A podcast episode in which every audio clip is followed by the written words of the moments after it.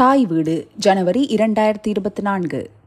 ஏழாவது சனி எழுதியவர் Dorit Naaman வாசிப்பவர் R Sathyapriya Dorit Naaman Queen's பல்கலைக்கழகத்தின் சினிமா துறை பேராசிரியர் திரைப்பட நெறியாளர். ஒவ்வொரு நாளும் துயரம் தருவது ஆனால் சனிக்கிழமைகள் மேலும் துயர் தருகின்றன. எனது சிறுவயதிலிருந்தே சனிக்கிழமை ஹீப்ரு மொழியில் சொல்வதானால் சபாத் எனக்கு அமைதியான தெருக்களை நினைவூட்டுவது. அல்லது நிறைவான தூக்கம். மலைகளின் மேலிருந்து காற்றில் அலைந்து வரும் பாடல்களை நினைவு கொள்வது. குடும்பத்துடன் காலை உணவு. வாரத்தில் ஒரு நாள் அது. தெரியும். ஆனால் இனி அந்த நாள் எனக்கு கிடைக்காது. அக்டோபர் ஏழாம் நாள் எல்லாமே தலைகீழாகின. வார்த்தைகள் என்னை விட்டு பிரிந்தன. பேச்சே எழவில்லை. பேசவும் பயப்படுகிறேன். எனினும் இந்த அவலத்துடனும் என்னுடைய மனப்பதிவை நான் எழுதவே வேண்டும். அந்த பயங்கரமான சனிக்கிழமை காலையிலிருந்து ஏழு முழு வாரங்களாகிவிட்டன. பீதி அழைப்புகள் நலமா நலமா? ஒருவருமே நலமாக இல்லை. இழப்பின் அளவை மெதுவாக புரிந்து கொள்வது அல்லது மெல்ல ஒதுங்கிவிட்டு பின்னர் திகில் விபரங்களை உள்வாங்குதல். அன்றைய தினம் வீட்டிலிருந்தோர் வாகனங்களில் சென்று கொண்டிருந்தோர் நடைப்பயிற்சியில் ஈடுபட்டிருந்தோர் இசை நடன கொண்டாட்டத்தில் கலந்து கொண்ட சுமார் தொள்ளாயிரம் பொதுமக்கள் ஹமாஸால் கொல்லப்பட்டனர். இவர்களில் பெரும்பான்மையானவர்கள் இஸ்ரேலிய யூதர்கள். ஆனால் பத்து பதினைந்து நேபாள மாணவர்கள் பிலிப்பைன்ஸ் புலம்பெயர்ந்த தொழிலாளர்கள் கூடவே இஸ்ரேலின் பாலஸ்தீன குடிமக்களும் இருந்தனர். இருநூற்று நாற்பது பேர் பணைய கைதிகளாக பிடித்து செல்லப்பட்டனர். இவர்களை பேச்சுவார்த்தை மூலம் விடுவிக்கப்படுவதே இஸ்ரேலிய அரசாங்கத்தின் முதல் முன்னுரிமையாக இருந்திருக்க வேண்டும். ஆனால் இஸ்ரேல் அரசு அதற்கு முன்னுரிமை கொடுக்கவில்லை. முதல் வாரம் துயரப்படவே நேரமில்லாமல் இருந்தது. கொல்லப்பட்ட உறவினர்கள் நண்பர்களை அடையாளம் காண்பது அடையாளம் காணப்பட்டவர்களை புதைப்பது காணாமல் போனவர்களை தேடுவது என நேரம் போதாமல் இருந்தது. எனக்கு அந்த கணத்திலேயே மனதில் உறைந்த விடயம் என்னவெனில் இதற்கான பழிவாங்கலாக இஸ்ரேல் எடுக்கும் நடவடிக்கை மிக மிக கோரமாக இருக்கும் என்பது. காசாவின் மீதான முதல் மூன்று வாரங்களிலேயே ஒவ்வொரு பத்து நிமிடத்திற்கும் ஒரு குழந்தை கொல்லப்பட்டது. ஒவ்வொரு பத்து நிமிடத்திற்கும் ஒரு குழந்தை. இதை எப்படி ஏற்றுக்கொள்வது? ஒரு சில நாட்களுக்கு பிறகு எப்படி இருக்கிறீர்கள் என்று கேட்பதை தவிர்த்து எப்படி தாக்கு பிடிக்கிறீர்கள் என்று எனது இஸ்ரேலிய பாலஸ்தீன நண்பர்களையும் உறவினர்களையும் கேட்கத் தொடங்கினேன். நாம் அனைவரும் பாரிய உளத்தாக்குதலுக்கு ஆட்பட்டிருந்தாலும் இஸ்ரேலின் பாலஸ்தீன மக்களுக்கு எதிரான போர் சமவலு கொண்ட இரு பிரிவினருக்கு இடையேயான போர் அல்ல என்பதை நான் அறிந்தாலும் இப்படி கேட்பதை தவிர்க்க முடியவில்லை. ஒவ்வொரு உயிரும் தன்னளவில் ஒரு முழு உலகம் அல்லவா நம்பிக்கையுடன் பற்றி பிடிக்க நமக்கு ஏதாவது வேண்டும். அதற்கான சாத்தியம் என்ன என்பதுதான் எனக்கு இன்னும் தெளிவாகவில்லை.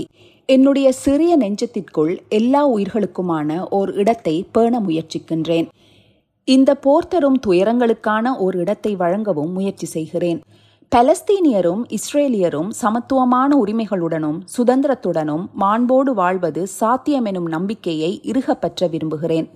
இஸ்ரேலை உலக வரைபடத்திலிருந்து அகற்றுவோம் எனும் ஹமாஸின் நிலைப்பாடும் இனப்படுகொலை மூலம் பலஸ்தீனத்தை அழிப்போம் என்ற பாசிச நெத்தன்யாகு இஸ்ரேல் அரசின் திட்டமும் ஒப்பேராது முடிவில் ஒரே நிலத்தில் யூத மக்களும் பலஸ்தீனியரும் சமத்துவமாகவும் சமாதானமாகவும் தமக்கான தனித்தனி அரசுகளோடு வாழ்வதே நிகழும் என நம்புகிறேன். எப்படி முன் செல்வது? இஸ்ரேலை பொறுத்தவரையில் அக்டோபர் ஏழு ஹமாஸ் தாக்குதல்களுக்கு பிற்பாடு இஸ்ரேல் பலஸ்தீனிய முரண்பாடுகளை சமாளித்து நிர்வாகம் செய்யலாம் என்ற கோட்பாடு செத்து போய்விட்டது.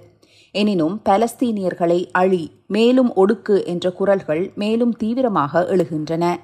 இவை சமாதானம் தீர்வு சமத்துவம் என பேசும் குரல்களை விட பல மடங்கு அதிகமாக உள்ளன. அதே நேரம் பலஸ்தீன மக்கள் அவர்களது அவலத்தையும் இழப்பையும் கவனத்தில் எடுக்காத அல்லது ஒரு புன்சிரிப்புடன் கடந்து போகிற பலம் வாய்ந்த நாடுகளை ஆற்றாமையுடன் பார்க்கிறார்கள். அறத்திற்கு இடமில்லாத காலம் இது. ஒரு புலமையாளராக திரைப்பட கலைஞராக இஸ்ரேலியராக இருந்தும் பாதுகாப்புடன் எரிகணைகளை தப்பி வாழும் ஒருத்தியாக நான் பேச வேண்டும். ஆனால் என் சொற்களை மிகுந்த கவனத்துடன் தெளிவு செய்ய வேண்டியிருக்கிறது. இஸ்ரேலா பலஸ்தீனமா எது என ஒன்றை நான் தெரிவு செய்ய வேண்டும் எனும் எதிர்பார்ப்பு இன்றைய கொந்தளிப்பான சூழலில் ஏற்பட்டிருக்கிறது. இஸ்ரேலின் இருப்புக்கே சிக்காமல் எழுந்திருக்கும் சூழலில் நான் அதனை பற்றி பேசவில்லை என எனது இஸ்ரேலிய நண்பர்கள் தோழர்கள் பலர் கோபம் கொள்கிறார்கள். அதனால் அவர்கள் என்னை என்னை துரோகி என்கிறார்கள். எனினும் வரலாறும் நிகழ்வுகள் நடக்கும் சுற்றுச்சூழலும் முக்கியம் என நான் கருதுகிறேன்.